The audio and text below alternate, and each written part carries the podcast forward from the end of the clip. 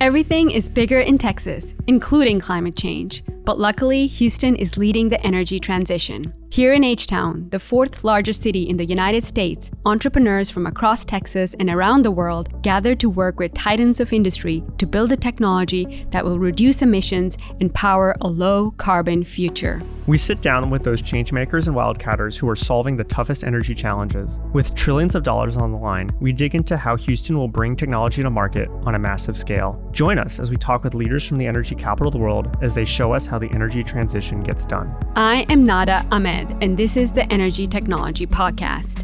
And I'm Jason Ethier. Let's jump in. Welcome back to the show. I'm glad to be here today with my friend Jeremy Pitts. He's the managing director of Activate Houston. Activate is a nonprofit organization which awards the most promising science entre- entrepreneurs into a two year fellowship um, to help them transform their research and technology into products that can benefit society. Activate Houston's uh, newest cohort is launching in, in 2024, and they're seeking to, to build on the growing innovation ecosystem here in Houston and throughout Texas. Um, they're very focused on the energy transition as well as other areas of high impact. So, um, Jeremy, you're uh, you're a, a, multi-time Houstonian. Uh, tell us about what you're launching here today with uh, Activate Houston. Yeah, I, I was thinking about this. I think I'm a I'm a born again Houstonian. Is that am I allowed to say that? Yeah. I don't know not a native, but yeah. this is the second time I've been here now. So if I keep finding my way here, there must be something to it. Um, yeah, so we're launching Activate in Houston. If if uh, those of you who aren't familiar with Houston, with Activate, and I think a lot in Houston are not, um, we're an organization that's been around for about eight years now. Mm-hmm. Um, so we started as Cyclotron Road. Mm-hmm. Uh, we were embedded at Lawrence Berkeley National Labs in Berkeley, obviously. Um, and uh, the whole concept was was trying to kind of pull some of these uh, amazing innovations kind of out of out of the lab um, and commercialize them very much in line with a lot of the the sort of commercialization focus that the national labs have and, and a lot of the government agencies have. Um, and so they were able to the the founder Ilan Gur was able to mm-hmm. sort of tap into that and and uh, get some get some support for this program. So they launched in 2015 um, Activate spun out as a as a separate entity. Um, Cyclotron Road still sort of exists, and, and at least with Activate's Berkeley location, they pretty much are in lockstep. Um, the the fellows tend to be Activate fellows and Cyclotron Road fellows there in Berkeley. Um, but but spinning out from being completely embedded at, at the uh, the national lab there kind of allowed Activate to broaden its reach, broaden its mm-hmm. impact a little bit beyond just purely kind of what the uh, Department of Energy wanted to focus on. Um, so we expanded to Boston in 2019. Mm-hmm. Uh, and then we opened locations in New York and our kind of remote first Activate Anywhere cohort. Those both launched in 2021. And so we'll be launching here in Houston. Uh, I guess we sort of started laying the groundwork in 2023 with mm-hmm. our first cohort next year. Um, that'll be the the fifth community for Activate. Good.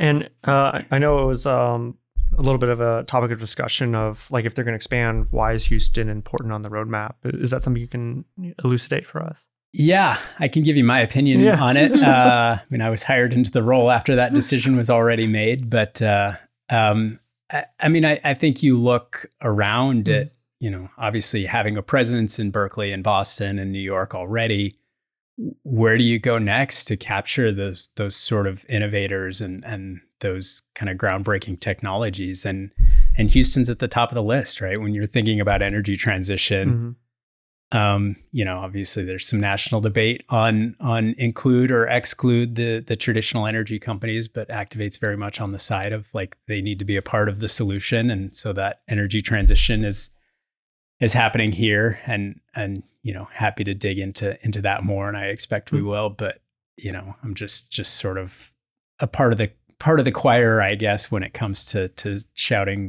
all the things that houston has going for it um so yeah really i mean houston houston is is the place to be for sort of the the next logical um, location for being part of that mm-hmm. energy transition and I think also when you look at Houston, it's got a lot of the things that Activate companies need.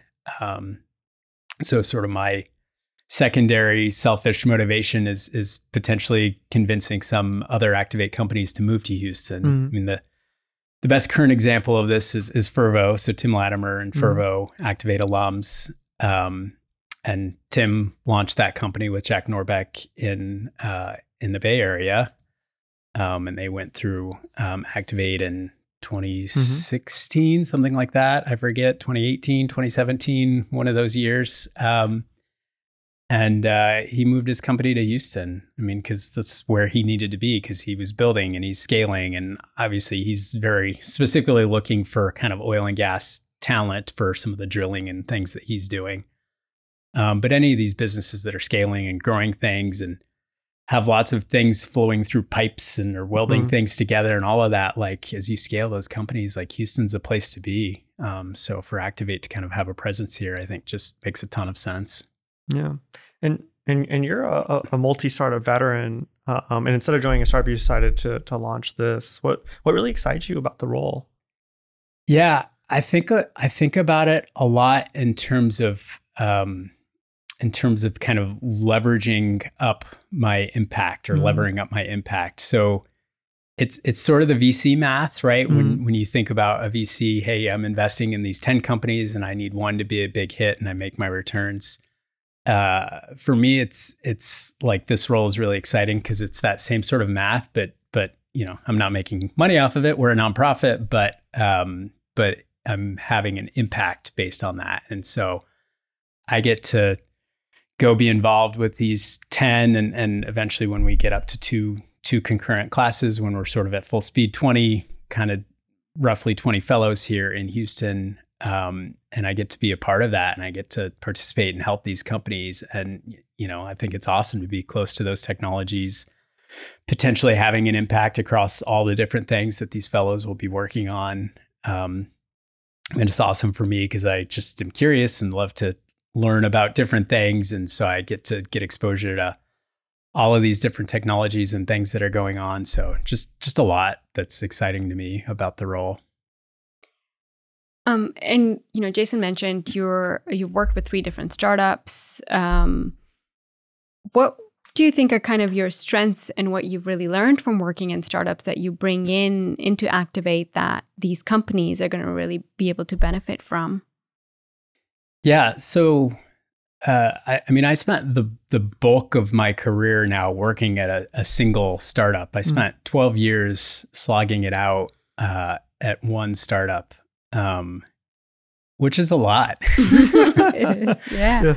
Uh, I mean, it's you know painful at times to think about, and mm. you know it wasn't painful at the time, or not always, obviously. Um, but I, I think you know going through that experience, that sort of cradle to grave, like hard tech startup um, experience, you kind of understand how hard it is. Mm. I mean, mm. we're we're looking at these fellows who are starting hard things. Mm. Like that's that's why we exist is to support people who are starting hard things. Mm. And there are so many challenges over over the years that you go through doing that. And so I think just having been through that, again, one sort of full cradle to grave 12 year experience, and then a couple other stints like working for other startups. Um, just a huge number of lessons learned that it's really hard to get other than the been there, done that experience. Mm. Um, and and I just hope to be able to to turn that and translate that in, into helping the fellows. And and that's that's very much part of the Activate model.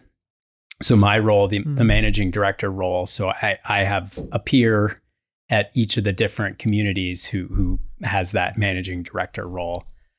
And our our jobs you know, above all else, are to support the fellows. And and it's very much like a, a requirement of the job to have been through startups yourself, because mm. there's just really no way to to support somebody and mm-hmm. be able to empathize and be able to help them and be able to you know hopefully steer them away from some of the mistakes that that you've made without having that kind of direct startup experience. Mm. Yeah, because I mean, explain to us a little bit wh- what you mean by fellows who's a fellow? Yeah, so so we we call the participants in our program fellows. So so Activate is a is a fellowship. So it doesn't have to be like a PhD per se? Uh, they background? just have to be jolly mm. good. No, no. Uh, but, but they're usually like researchers. Researchers. Right? So we're, yeah. we're looking we're looking mm. for scientists, mm. uh, technologists. Uh, so it's typical that they have a PhD. I would say our our sort of most common um, our most common applicant is someone coming out of a PhD program or a postdoc. Often, you know, they have been working on something in the mm. lab, invented something, had some breakthrough, and they're like, hey, this could be, you know, there could be something behind this, but they don't really know what to do with that. And mm. maybe they're in the early stages of actually starting a company and mm-hmm. negotiating licensing deals with the university, what whatever they're doing. Um, and and that's that's where we can really help and support them a lot. But that's not a requirement. Mm. Um, our only requirement is you can't be coming straight out of undergrad. You have to be at least mm. four years of experience post undergrad working on science, technology, research. Um, so again, oftentimes that comes in the form of a PhD, and we obviously do take people straight out of a PhD program. Um, but it can be career experience too, mm. industry mm-hmm. experience. Um, and, and actually, I think that's something interesting about Houston. Uh, I think that the Houston ecosystem mm-hmm. in general has a lot more mid-career um, entrepreneurs. Mm-hmm. Uh, I, I, I, don't I don't haven't haven't seen any data or anything to to specifically state that, but just sort of anecdotally, that's what I see a lot of. Mm-hmm.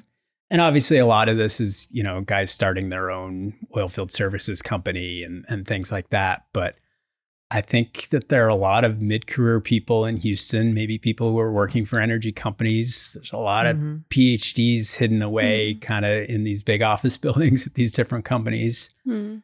um, who probably have a lot of ideas. And maybe some of them are, are, you know, looking to sort of do a little bit more energy transition stuff mm-hmm. than traditional mm-hmm. energy stuff. And, and, and we are happy to take and support those people. Mm. Um, Mm. Yeah, and I think that's a good point. Like, we don't see Houston as like a startup hub, but you don't realize we still have a lot of entrepreneurs, oh, yeah. um, like oil field services, suppliers to the industries, people who just get out there and start a business without having a PhD mm. per se. Um, and and these people need support, right? They need um, the kind of structure and the skills that you you provide. Yeah. So I mean, a lot a lot of those are you know, not mm. technology businesses, which mm. obviously aren't, that's not what we're looking to support. Mm. Um, but I do think, you know, when you're mid career, when mm-hmm. you're, you know, my age and you have kids and mortgage payments and mm. all these other things that you're worrying about, mm. it's really hard to start a startup. Yeah. To, to so go from a, yeah, a, so, a, job and a career to nothing. And, and so mm. we come in, I, I, I didn't, didn't talk about this in the start, but, but Activate it's a two year program. We provide a stipend for two years. So on the order of $100,000 a year. So we, we pay your salary mm-hmm. basically for two years, another $100,000 in R&D funding roughly. Um, then there's, you know, professional development funds and travel funds, you know, we'll pay for you to go to conferences and do things like that. And, and then all this sort of more traditional kind of things you would expect from accelerator type things where lots of lots of educational programming, learning, you know, mm. learning what a cap table is and mm-hmm. learning how to do a pitch deck and all this kind of stuff and access to our network, all, all these other things that you get. Um, mm. But you know, specifically yeah. the the salary part when you're yeah. looking at and I, I do think there's definitely a gap there because you know hmm. people fresh out of college can go to all these other programs but what about you when you are mid career and you have some experience and then you're like, okay, I want to pivot or I want to start my own company. I have this idea, but I have two kids. Mm-hmm. Um, and then you're able to provide them that safety net. Yeah. Um, yeah. yeah. Yeah. I'm, I'm really curious to, mm-hmm. to see in, in our applicants and kind of, kind of as our class comes together, how, how much of that we get. And, and if, again, this yeah. is just sort of a, mm. a, hypothesis I have that that there might be a little bit more of that kind of mid career mm. um, profile that we that we get in Houston than than maybe we have in our other sites. But yeah. we'll see. Yeah. Hmm. Ask, ask me again mm. in June. I'll tell you if I was right on that one. Yeah, no, I, I definitely ran into a lot of entrepreneurs who, well, entrepreneurs, we're going to call them, who were in industry. They were definitely developing a technology and they found that their business didn't necessarily want to take that technology further. And so they were looking for ways to construct a spin out, but they were mm. they were technologists. They weren't necessarily business people. I'm not sure Activate solves the problem of technology might be locked in inside a traditional energy company, but there's still that kind of expertise that that someone wants to figure out how to make something into the world. Um, yeah. I, I remember this one founder or wannabe founder like had this technology that was going to go into an ammonia factory and it was going to take him it was like oh i want to put this in a hundred million dollar refinery system i was like hold your horses. Like i don't think i can help you with this because you have to you have to start somewhere. But there was definitely that that need they had that same urge that i think a lot of founders have of this has to happen. Hmm. and i just don't know how to how to how to i don't see the pathway. And so i don't know where to go from here. And so i, I that was one an- anecdote out of the maybe the hundreds or so we I saw last year, but I, I think there's that definite sense that um, you know there, there's technology kind of locked up behind, and a lot of times, as, as mm. we talked about before, it's showing people there is a path. Oftentimes unlocks for them mm. that you know it turns that switch on that they can do it too. Right? Yeah, we we I would say organizationally, Activate is pretty knowledgeable and pretty good about helping to to negotiate license hmm. deals mm. with technology transfer offices at mm. universities and research institutions. I'm not aware of having to ever do that with uh, with a corporation, uh, so that that could be interesting. Yeah. Mm. I'm not sure if that's really something that would uh, that would turn out well, but uh, that's a new skill set. Yeah, we'll see. Yeah, it's it's funny how much sometimes especially with like the some of the bigger energy companies you set it up as a win-win like they'll, they'll, they'll be on board if they can see that path and um uh, we'll, we'll see what what what skills get, gets developed here um but uh, one of the things i want to go back to is i think part of the reason why all these benefits and uh, get kind of thrown on the on, on uh, the entrepreneurs is because the metrics are fantastic mm. at activate um and when i saw them i was blown away and, and, and the main metric of success, I think, is follow-on capital. Um, hmm. But how do you how do you guys measure success internally? Yeah, that's an interesting question. Uh, we're a little bit squishy on the way we think about this. So hmm. so activate be, because we're a nonprofit, mm-hmm. because we don't take equity, we don't charge fees, we don't make any money off of these fellows. Um, which gives us a really unique opportunity to to focus on fellows 1st mm-hmm. and not mm-hmm. the businesses. Um, so we accept fellows into the mm-hmm. program. We don't accept businesses. We don't mm-hmm. accept companies. Mm-hmm. It's fellows. So it's a person that gets in. Oftentimes, or, or, sometimes, maybe a, a, quarter to a third come in with sort of a co-founder. Um, but so so our our success uh, is is based on really the fellows doing well. Mm-hmm. And sometimes that doesn't always line up with, with business success, with mm. commercial success. We we hope that it does, um, you know, because externally we're going to be judged by creating big, impactful businesses.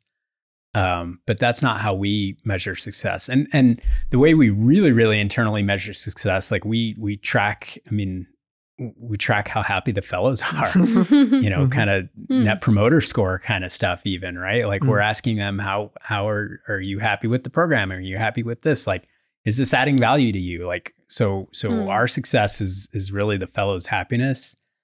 Um, that said, we obviously track these metrics like follow on funding. I mean, that's that's a great in some ways funding. I think anybody in the startup ecosystem knows some of that's a little bit of a vanity metric, mm-hmm. but it's still directionally correct, I think. Um, and I'm, I'm, I didn't look these up beforehand, so I'm remembering off the top of my head, but I think our number is 188 fellows that we've supported, um, which represents 145 companies. So again, some some mm-hmm. dual fellows for companies. I think it's it's close to 1.4 billion in follow-on funding. Mm. Um, and the the other number that I think is interesting is I, I think it's something like a 20x uh, leverage mm-hmm. on the, the dollars we put in.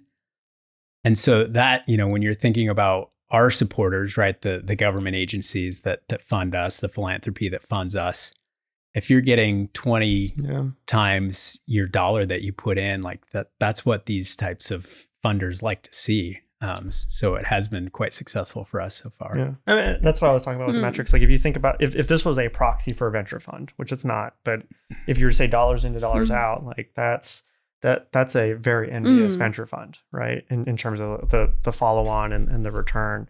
Um, so I think that's that's one of the metrics that stands out. But I think also you said 140 companies um, and, and having, uh, was it 1.6 billion? 1.4, I think yeah. just shy of 1.4. And, and, just by contrast to, you know, Greentown that you were involved in, I think they're at like 500 companies and are at 3 billion. So just the, the focus of impact is, is so focused on those fellows. Mm. And you can mm. see that outcome by these vanity metrics. And, and we all look at them and say, mm. you know, not every company needs to be a big, big returning company or, or, or uh, you know, a unicorn, but it shows you that this approach translates to impact in, in just by removing barriers mm-hmm. essentially mm-hmm. from yeah. the founders and letting letting the fellows really take off. Yeah, right? absolutely. Um, and and I'm just forming a, a new a new thesis in my head as we're talking about mm. this. Uh, the types of companies that we're supporting probably have to raise more money, frankly, oh, yeah. right? Because we're we're looking for companies that are going to have global impact, yeah. and so it's companies that need to to in order to do things at a scale that's going to have global impact, it costs a lot of money. So you know, obviously, not to yeah. go down this first of a kind funding and all that yep. stuff that's talked about a lot, but mm. uh, but so you know, it's not surprising to see big dollar raises mm. happening with with some of our mm. successful companies because they need it. Yeah. I mean, hmm. Fervo, right? Oh yeah. Keep beating the Fervo hmm. drum here because they're the the one the one hmm. Activate alum that people know of in Houston. Yeah. Um, you know, they've raised what close to 200 million dollars yeah. now and and they have to yeah. yeah. building 400 megawatt plant like it's impressive stuff that they're doing it costs yeah. a lot of money yeah yeah but that's a nice proxy for you know if it wasn't valuable people wouldn't buy it and and and that's really the the goal and sure the reality is there's no such mm. thing as a small energy company like they mm. have to be big to make that kind of global impact so mm. it, it's I think it's also a fair metric, even mm. though it feels like a vanity mm. metric. Yeah, that's fair. Yeah, and I was wondering if you could expand a little bit on that global impact, like our audience who's listening and might want to apply to Activate program. What are some of the criteria that you use to, you know, yeah, how, yeah, yeah. We uh, honestly we cast a very very wide net, mm-hmm. um, and and so we're looking for so so there's a couple like hard application criteria like being four years removed from undergrad, like we talked about earlier, uh, being a first time founder. We're not looking to support serial founders. Um, I feel like there are one or two like that that I'm mm. forgetting, but um, but when you look at at the areas uh, that we support, it's it's a lot. Um, you know, we're we're looking for hard tech. We're looking. Mm. Generally, people are building something. They have a physical something, whether they're uh, you know, it doesn't have to be a mechanical, physical, mm. electromechanical thing. You know, a lot of biologics and things like that um, that I don't really understand yet, but I hope to learn. Um, um, but so we we talk about 16 verticals mm. uh, that we will consider, mm. um, and and I couldn't list them off the top of my head. Feel free to check out our website activate.org, but. Mm. Uh, it covers just about everything, right? Mm-hmm. We're, we're not supporting software companies. Software as a service, mm-hmm. you know, Uber for dog walking, that kind of stuff is not interesting for us. But mm-hmm. but we really think about it in terms of impact, right? So we're looking for companies that are solving big global challenges. Um, so a lot of that ends up being generally in the sort of climate, sustainability, energy transition space. Mm. Um, just because that's a big global challenge, mm. probably at the top of the list, mm. frankly.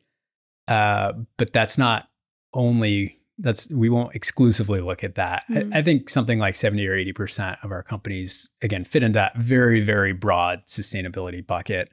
Um, but we'll look at life sciences companies. I actually think that's something in Houston that mm. might get a little bit more of just because life sciences, you know, it's Texas Medical Center. It's so mm-hmm. huge here in Houston.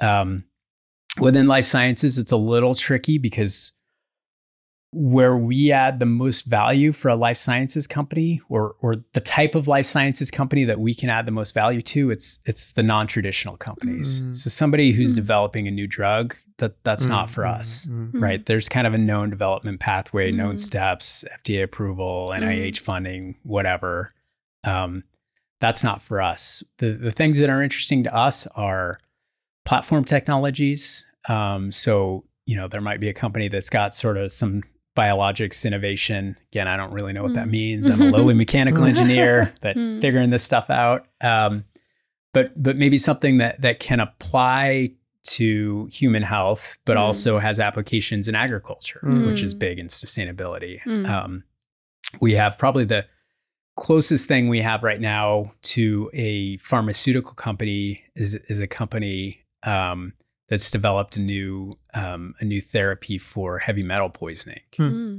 um, which is interesting because I mean, one, you know, it's not like a clear go get NIH funding kind of thing because like they're getting like DoD funding and DOE mm-hmm. funding and like all kinds of different acronyms. Uh, um, but you think about all the like heavy metals that need to to mm. be mined um, mm-hmm. and mm-hmm. those are often toxic and bad for people and like being able to treat those is a big deal mm. um, and it also they've got they've got applications in sort of uh, radiation poisoning mm. so you know if if nuclear takes off as as a you know part of the energy equation like having some comfort in being able to treat that and you know the the government maintains a stockpile of treatment for hmm. that stuff, which by the way is a really interesting funding mechanism for a company working in that space.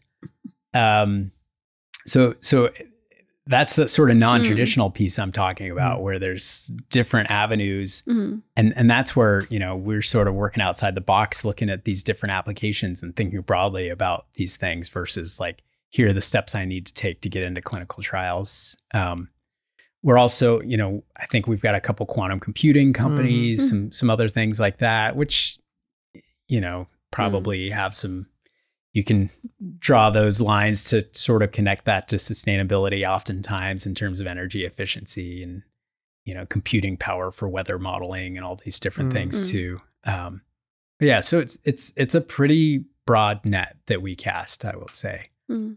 And uh, I guess how are you finding fellows? Are you mm. are you hmm. going to race and knocking in the yeah. labs? Yeah, been knocking on a lot of doors the last few months. Yeah, um, yeah. So just just to give a little timeline. So mm. so I, I, I started this role at the start of August, um, and uh, our application window we we operate on kind of an annual cadence. Um, all of our locations go with the same cadence. We accept fellows once a year. We have a class, you mm. know.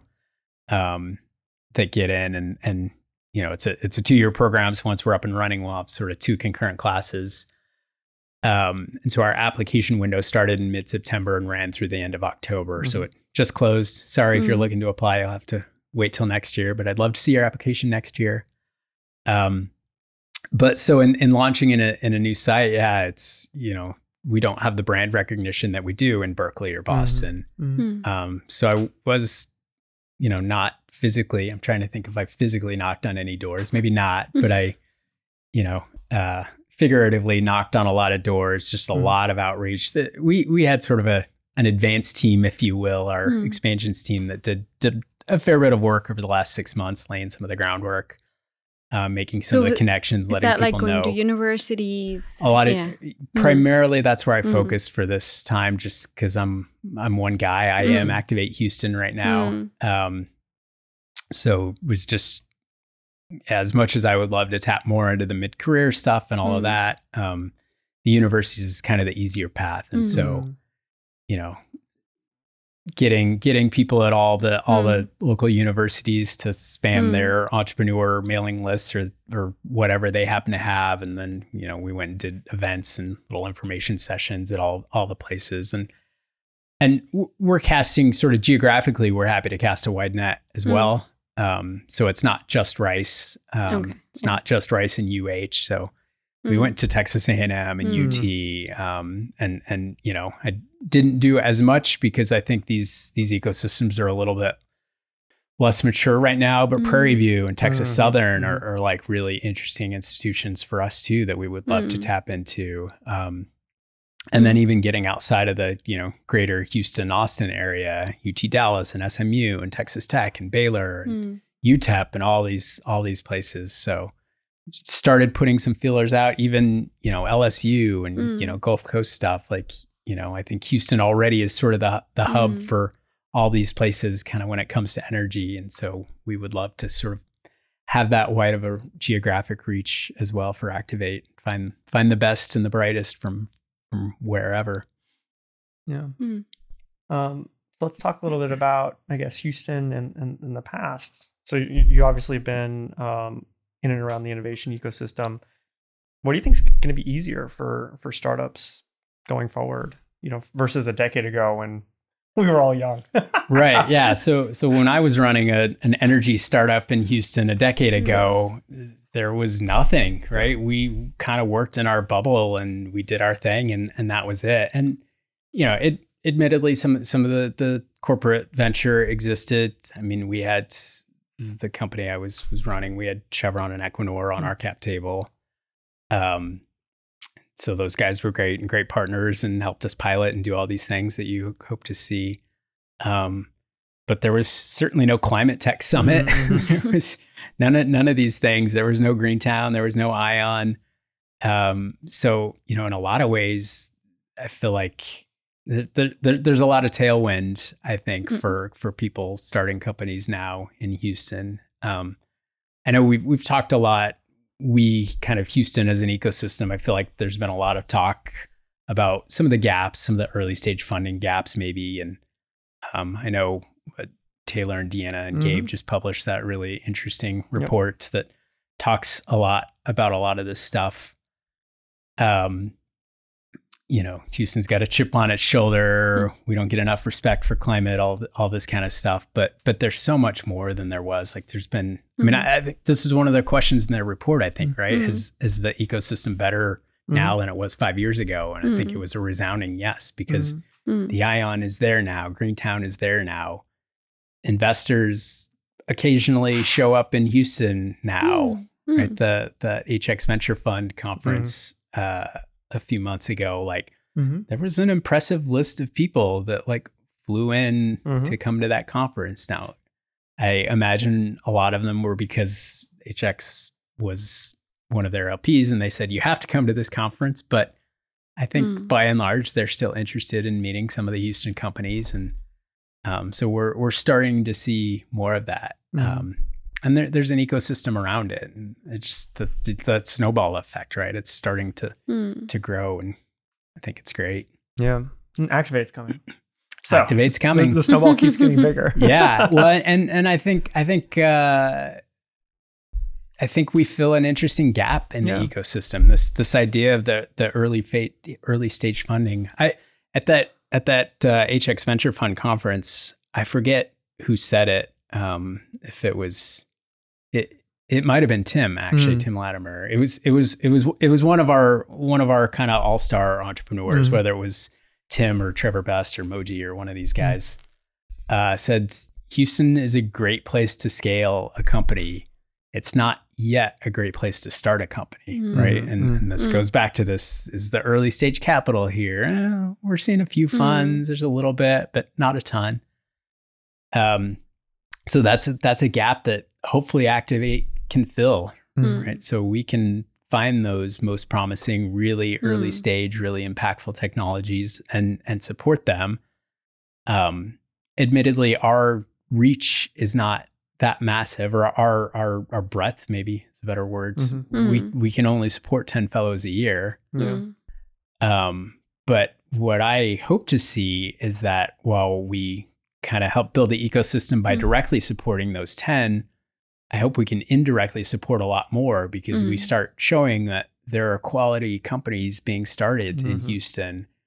And that does get the investors to come to Houston. And we get, you know, we pile on top of mm. Greentown, the events. Greentown is doing and, and other things like that. And you get, you know, more and more of this sort of access to capital and different things happening just because that ecosystem starts maturing. And so even for those companies we can't directly support, hopefully that by by mm. helping to grow the ecosystem and maybe growing the the access to early stage capital, I, I hope we have a bigger impact and we help fill that gap. Mm. What's your vision for Activate in Houston? You know, ten years down the line. Uh, I mean, just just kind of coming fully up to speed and doing the mm-hmm. things that it's already mm-hmm. doing in, in Berkeley and, and Boston. Um, just being, you know, hopefully mm-hmm. finding some really successful, mm-hmm. really impactful. I mean, going going all the way to ten years. I hope that we have some some really really successful alumni. Yeah. Um, so obviously, we want to keep finding and pr- promoting and encouraging these early stage founders, but you know, we our alumni network is is very strong. Mm. Uh, the alumni they're still on our still on Mm. our Slack channels. They still are. Mm. Somebody posts a question on Slack about you know have you has Mm. anybody been through this and you see half a dozen alumni chime Mm. in and and help and give thoughts and make connections and stuff. Um, but you know, you So hope to see more and more of those companies actually start hitting that scale and, Yeah. and start, you know, commercializing and Because you said you're starting with 10 fellows a year um, in a cohort. Is that going to increase? Will you have more cohorts with time? no w- the the number of fellows Mm. per year won't Mhm. won't increase. Uh, I think we've we've found that that sort of Mm. ten fellows per per location per year is about as much as Mm. you can sort of handle with the model that we have. You know, where it's a single managing director that's kind of supporting and mentoring Mm. that, and kind of a you know small local staff that helps kind of operationally support that. Um, yeah. So so as Mm. as as Activate scales, it's it's adding new communities. Is how Activate is Mm. scaling. Forming these partnerships and Well, and- and we'll Yeah. we'll move. We'll Mm. open in new locations. new locations. as okay. as well. Mm. So Dallas could get one if they were Mm. very good. Probably not. Not not Yeah, nothing kidding. against Dallas, but it's a little close to Houston. Yeah, isn't Pro- it? It's it's it's still like three hours away No. by East Coast standards. It's like three states. Yeah, that's true. But Texas is a big state. Yeah, I, know- I think you'll see there's there's a whole lot of country that's not covered by Activate currently. Sure. Yeah. And, Sure. and and our, Yeah. our Activate Anywhere is is by far our most popular Mm. in terms of application numbers because Mm. there are a lot of people that don't live in Berkeley, Boston, New Mm. York, Mm. or or now Houston that Mm. still want access to a program like this. Mm. Mm. Um, so you see, you know, we have three. Well, I think one just moved, but we had three fellows from Madison, Wisconsin. Like, Hmm. there's there's stuff going on in Madison, right? Like, Mm. There is a little nexus down there. There- yeah, that there they're all climate people. Yeah. yeah, I mean, Mhm. there's there's good stuff going Yeah. on, and so you know, maybe we have a location in the Midwest, maybe we Yeah. have a location in the Rocky Mountain region, maybe we have a Mm. location in Mm. other places. I I don't know. I can't Okay. speak to that, but but that that's where we would see our sort of growth. Yeah. It's like you're gonna it, if they move out of out of the U.S., but like Calgary is such a big energy hub up there. It's funny how many startups we see coming back and forth between Mm, Houston and Calgary. true. It's like Mm. that would be my natural. If you think about an energy hub. Um, yeah, harder harder to do when you're Yeah. primarily government U.S. funded. government funded. So, But they- I, I don't know. Yeah. Call the Canadian government and see if they want to yeah. launch Activate Canada. I don't know. Well, surprise. Well, as a tangent, uh, there's a lot of grant funding for the startups in Calgary, which is I think why we see so many technologies being built there. And then Mm. they realize the state of Alberta is like, I think as a province is smaller than Houston, so they they end up coming down here. Oh, really? Yeah, like in terms Yeah. of population. In population, yeah. not in terms Mm. of size, uh, and and the industries here. But Mm. it's Mm. a lot of good technologies keep coming from out of there. Anyhow, um, but when you think about um, we we talked about the Houston innovation ecosystem. Are there any like hidden gems that you discovered recently that people really need to know about? Because everyone already knows about Greentown and Ion at this point. I hope. Oh, geez, that's a good question. This, and this doesn't have to be like innovation focused. Could be a good restaurant. I mean, we, we- we- we talked yeah. about a, a ranch at one point uh, on the show. a ranch. Oh yeah. Oh wow. Or like a park, you know? Yeah. hmm Uh, I, I'm not. I'm not sure that any bubbled to the top of mind just now. Uh, can I have fairly have elementary age kids? So my What's your favorite thing to do in Houston with them? With the kids, yeah. Uh, I mean, I'm generally just getting dragged around from one activity to the next. So uh, it's soccer season right Yeah. now. So been spending uh, a lot of time at the soccer fields. Spring Branch Memorial Sports Association, great Yeah. program. Mm. So yeah, we don't realize what a big soccer uh, community there is in Houston. I, I Yeah. honestly don't know. I just know in this one SBMSA program, they probably have, I don't know, it's it's hundreds of Mm. kids per age group. I, I don't know. I think in my my younger daughter's like U8 age group, there's probably, I don't know, 20 teams, Hmm. something like that, times however many 10 plus 10, 12 kids per team. I mean, that's, that's a lot of kids in this That's a lot of program Kids. Yeah. just kind of in that like Spring Branch Mhm. sort of west Mm. west side Yeah. area. Yeah. hidden gem. really Yeah. competitive Um, soccer. yeah, so yeah, competitive soccer soccer, fields, yeah, nice, so- nice yeah. facilities Kids like though. yeah. Get to play under the lights, especially with the time Yeah. change. We're Oh there my for a. As long seven, as you're not playing in the game. summer, it's it's nice. This Yeah. summer was bad. It, Mm. It's yeah. We started up in September. It was pretty brutal. Hmm. I, I gotta ask just because I'm curious. What did you guys do for Halloween? Uh, just standard trick or treating around the neighborhood. Um, nothing, nothing special. no family outfit. No, I'm I'm the worst. At, I'm bad at Halloween. I never, even when I was a kid, I was bad at dressing. I, I grew. It was always cold when when I was growing up. I Yeah. feel like, and so it was like not even worth trying to do a costume because you always just had a parka on. Mm. And I'm I'm like a kid of the 80s and 90s, and so it was like the the starter jacket era where you always had like the sports team jacket. So Mm, mhm. that was my I was always a, a well, I guess nobody cares now because it's not offensive here, but I was always a Denver Broncos fan Mm. because I grew up in that part of the country. So I would just wear my Broncos coat, my Broncos hat, and everything, and just go trick or treat in, Yeah. the, in through Yeah. the blizzard. They're just happy. Shot. Get- What- Did get you the guys? candy. Did you guys do anything? Yeah, we did. You know, we just went around the neighborhood. I didn't. Yeah, I didn't dress up, but Yeah. um, but my kids did, and yeah, it was Yeah. fun. So my neighborhood doesn't do trick or treating because like they're all old people, but we have this like two kid families show up and they showed up with an app. I was like, oh, uh, these houses are all doing the trick or treating. Oh, is that on next door? I guess I don't know. I was amazed with like the technology. They were they were Wow. harvesting all the the the places to hit up for for Mhm. the candy. And I guess uh, because we have so few visitors, we put out the like full size bars, and they knew what they were getting. Like they were Mm. like, "This is the house that does it." Did they like? Was it Oh. like Waze style where they I could just- report back to the app like this house has full size candy guess, bars? but And- they were Yeah. like, "We know that you guys do good candy." I was like, "How do you know? We didn't post anything." Go, go to this Magic house. technology. yeah, I, I didn't know what to expect when I was giving out candy, and so I bought a lot. Mm. uh, and and my wife was traveling unfortunately so i was out with the kids trick-or-treating and i just left the bowl out Mm. and for those like earlier hours of trick-or-treating when it's the younger kids i think they're all really Mhm. good because they're with their parents and they take one piece and so we got back and like it was like felt like it was barely touched and so then i left it out later and you know i would peek out the window and you'd see like a couple older kids teenagers whatever show up and they just like scoop out the candy uh and and I was like both like very upset by this because I'm like that's not fair that they're like taking all the candy. Then I was like I have all this candy that I do not want in my house.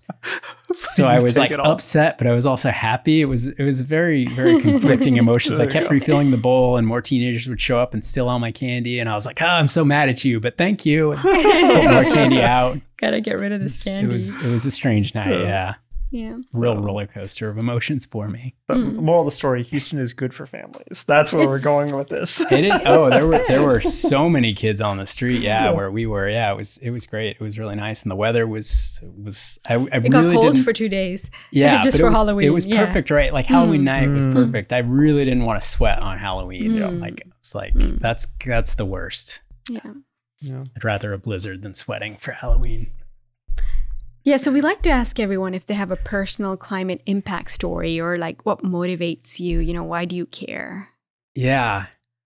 Uh interesting question and I probably don't have a great one. Um I I was I, I spoke on a panel of this little when I was in recruiting mode. I was up in Austin and and they had this little uh, student club energy conference thing, and I spoke on a little panel. And one of the panelists uh, in like our pre meeting brought up this really question that I thought was really interesting, which was and and this was energy, not just startup climate stuff, but was did energy find you or did you find energy? Mm. And and I think kind of turning that to did did sort of climate impact stuff find you or did did did you find it? And I think I think for me it kind of found me. Mm. Um you know, so I I straight out of undergrad started working in aerospace, big company stuff, did that for a year, didn't like it. Uh, and then just sort of had a buddy working for a solar startup Mhm. um, and he said, "Hey, we need some good people." And so I, I just kind of stumbled, fell into that, um, and that was kind of just the first of a series of like just opportunistic things. Something came along, and I just jumped on it. And Mm. but you know, you start doing that, and you're like, "Hey, this." this feels good. Like mm. I, I remember being this was in, in California in Pasadena, and I remember like going down the walking down the street at lunchtime or something, and there'd be these like Greenpeace people out there. And and they're like, oh, do you have a minute for the environment? You know, because they want to give you their pitch and ask you for money and get you on their mailing list or I don't know whatever whatever they do. Um, and I was like, you know, I'm, I'm actually spending 40 hours a week on the environment, actually. Like, but that. thanks for asking. Yeah. I was like, I'm pretty sure I have a bigger chance for having impact than, than you do. Uh, but so I, I don't know. It just, it makes you feel a lot better about mm yourself when you wake up and you're, you know, trying to mm-hmm. make energy more accessible and, and mm cleaner than when you're, you know, in my case, building weapons systems.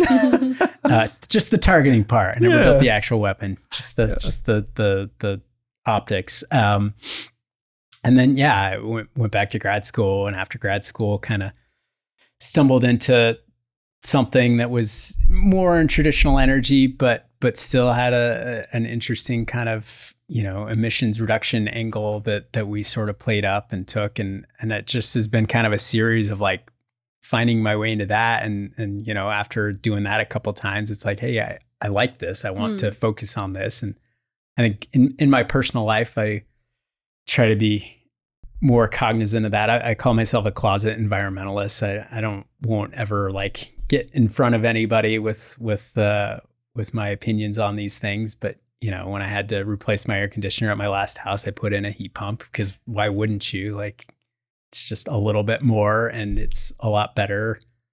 Mm. Um, mm. So, so Jeremy's at the disadvantage that I know a lot about him. Uh, so yeah. you yeah. you also like went off meat recently, right? Was that climate related at all? Uh, when I started, it was like eighty percent health and twenty percent climate, and now I'm not as good about it, but it's probably twenty percent health and eighty percent climate. Yeah. Mm. Um, I, yeah, and I, I definitely avoid beef because mm. beef is is the worst yeah. from a climate perspective if yeah. you look it up.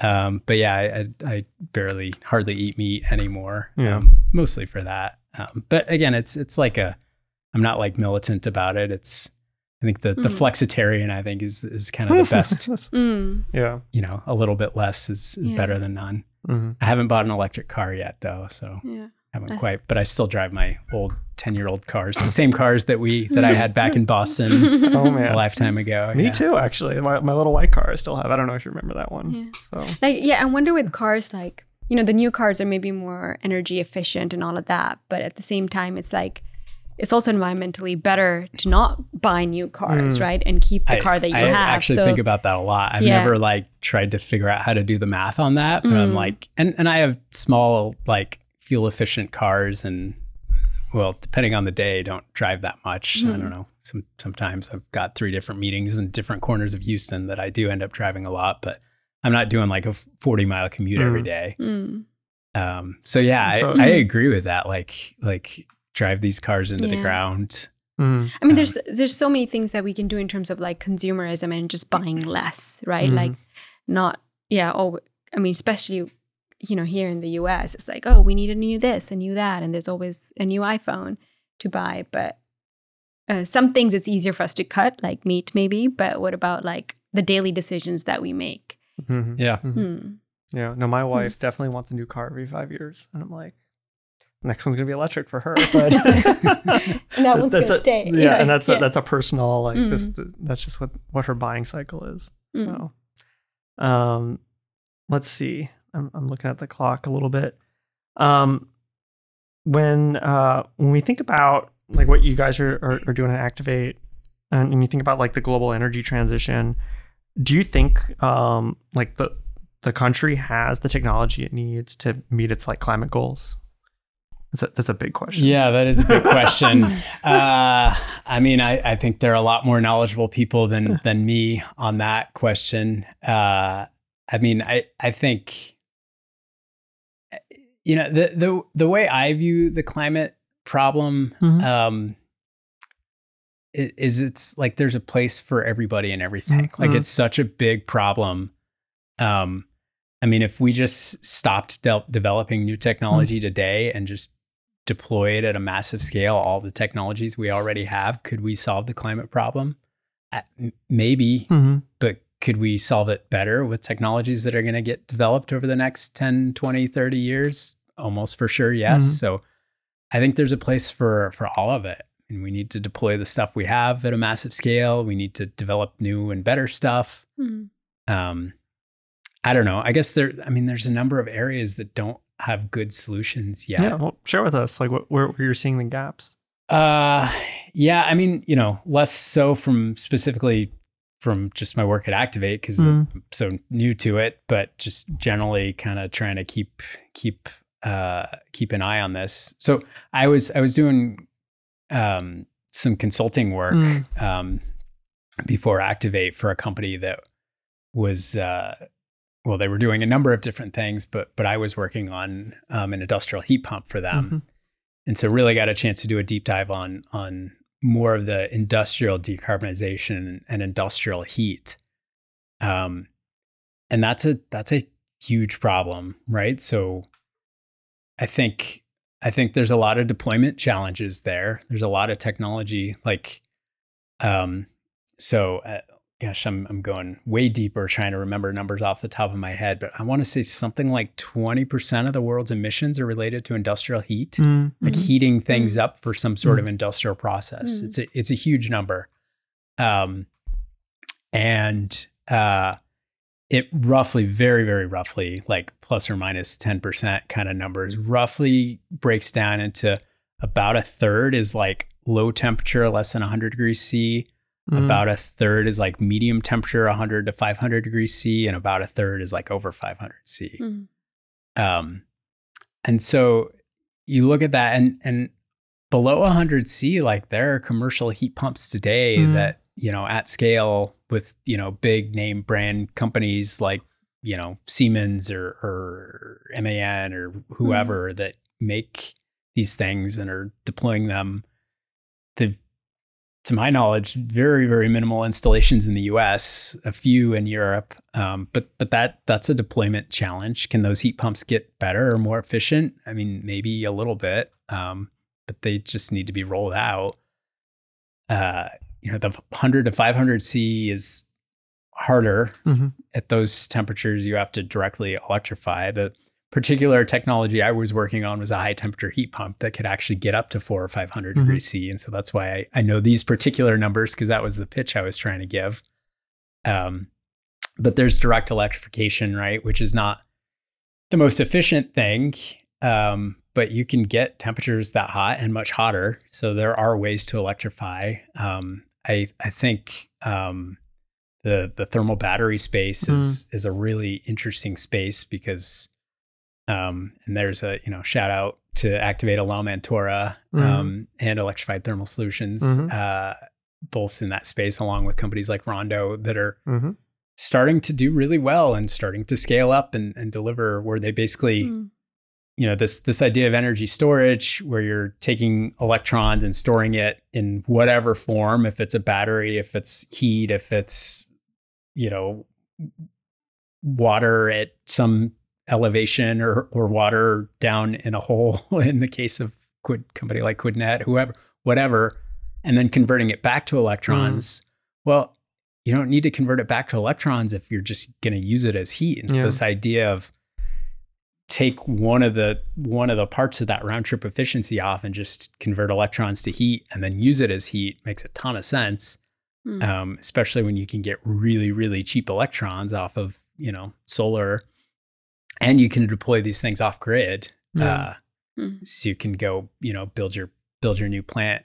You know, it, his, historically we've we saw so, so like industry popped up, you know, historically where there was energy, right? Mm-hmm. So that's why mm-hmm. factories are along rivers, mm-hmm, mm-hmm. right? Both because they could, you know, mm. I mean, go way, way back, right? The water wheel is cranking and mechanically running the machines in the factory, and then also a convenient place to dump their pollutants in the river too, maybe. Um, I thought you were going to go with shipping, so you could ship it down the river. Well, yeah, pollution. Maybe okay. that too. Yeah, little, little all of that.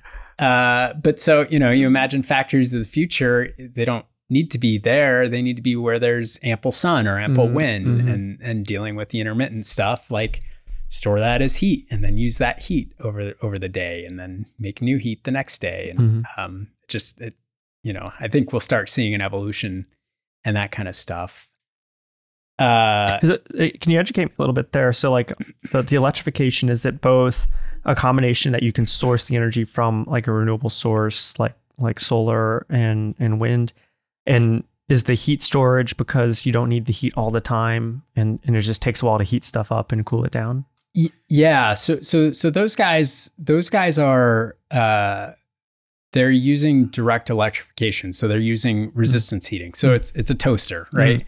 It's a big fancy toaster and really cheap simple storage material so they're storing heat in bricks mm. right or ceramic or they they all have slightly different flavors of it and slightly different ways that they're generating the heat but it's all direct kind of direct electrification um, so there are ways to get more efficient there, right? Heat pumps, mm. um, but you can't get to the temperatures. So these guys are storing heat at 1,000, 1,500, you know, degrees C, really high temperatures. Um, and yeah, I've, I've, i think, don't quote me on this, uh, but I think the way their math works out to make these make sense is you need really cheap electricity. So you need the mm. three cents, three cents per kilowatt hour solar or whatever the number is.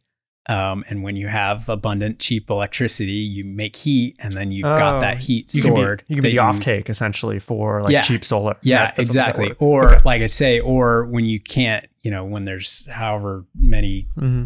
huge amounts of of solar installations just waiting for for grid connection, mm. you don't have to be connected to the mm. grid. You can just build solar on site and directly use those electrons and turn it into heat uh, and then mm-hmm. heat up your process, make steam or hmm. directly heat or w- whatever your process is. Um, there is there's an interesting company uh, that uh, that I saw that's that's trying to deploy um, boilers. Mm. So hmm. I think again, trying to remember the numbers, about a third of industrial heat goes towards making steam mm. um, and using steam for various processes, conveying the heat through steam. So electrifying boilers is and, hmm. and you know, electric boilers have been around for many, many years, but they're not terribly efficient. So mm. making a heat pump version of that is is a big deal. Mm. Interesting. Hmm. Um, so that's all interesting. Yeah. I think agriculture is a big space that still has a lot of needs, right? Cow hmm. farts or yeah. cow burps, whatever they are. or, I mean, what wasn't it like a, a third of isn't it a third, a third, a third of, yeah. of methane emissions or like transportation yeah. power and, and, cows and cows or agriculture yeah. in general? Um, so I don't know that space very well, but uh, to my knowledge, we haven't figured out a way to to bottle up cow farts yet. So yeah, this is why um, companies like Tender Foods are a uh, climate tech company because you're removing yeah. the cow. Right. Yeah, it makes a ton of sense. Um, I don't personally don't think it's that hard to just stop eating beef, but you know. it's hard because they're tasty. Um, yeah. Anyhow, um, let's see. So I think um, as we're winding down, hmm. um, sorry, this is a legacy question here. Yeah. What is the one thing uh, the audience could do to help you out? Hmm. Not that you've heard about uh, Activate and what you're trying to do.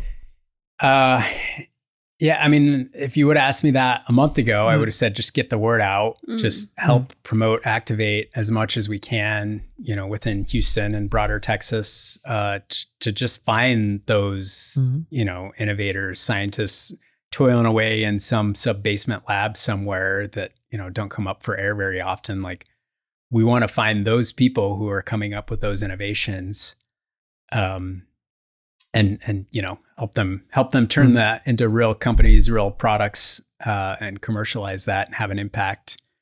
Um, you know, now that my applications are closed and I don't have to think about that again for for a year, um, a lot of it is is just you know, hey, if if you are in a position to help mm. support uh, those types of fellows, those types of entrepreneurs, you know, reach out. I'm I'm sort of a professional networker right now, mm-hmm. just trying to build the ecosystem. Um, and as much as possible, the the deeper my Rolodex is of different mm. experts and people in various things, whether it's you know investors or whether it's potential advisors, industry experts, tech, you know people who are knowledgeable in various technologies. Um, the the more that we have a network and, and Activate has a, a sort of national network and stuff, but obviously it's not as deep in Houston and I'm trying to grow that. So the, the more opportunity we have to call the right person and connect the right person with our fellows, um, you know, the, the more we increase the chances for them to be successful. Good. Um, and go ahead. No, and how can the, people get in touch with you? Uh, I don't know. I don't know if I want to give out my email address. You can find yeah. me on LinkedIn. Hmm. I'm, I'm pretty pretty visible and Activate on has a website they can visit. Right? Activate.org. Yeah, yeah mm. lots of information there. Um, that yeah to go check us out. But yeah, you can and you can find me and and my LinkedIn. Interestingly, on on the team page on the Activate website, uh, the managing director section, my head is like three times bigger than everybody else. and I'm not. Jeremy, I got something to tell you in real life. I mean, in real life, it's maybe one and a half times bigger. You don't have to like accentuate that. I don't know what to make of that. If I should be flattered or offended or, or what. But yeah, so so go find the guy with the big head on the uh, on the managing director section of the website, and I think there's a LinkedIn link there. Good. Well, thanks for being with us. Yeah, yeah absolutely. It's fun. All right. Thanks, guys. Thank you for listening. I hope you enjoyed today's show. If you like the show, share it with a friend or give us a review on your podcast platform. Lastly, if you have an entrepreneur in Houston that you'd like to hear more about, let us know and we'll try to bring them in. See you next week on Energy Tech Startups.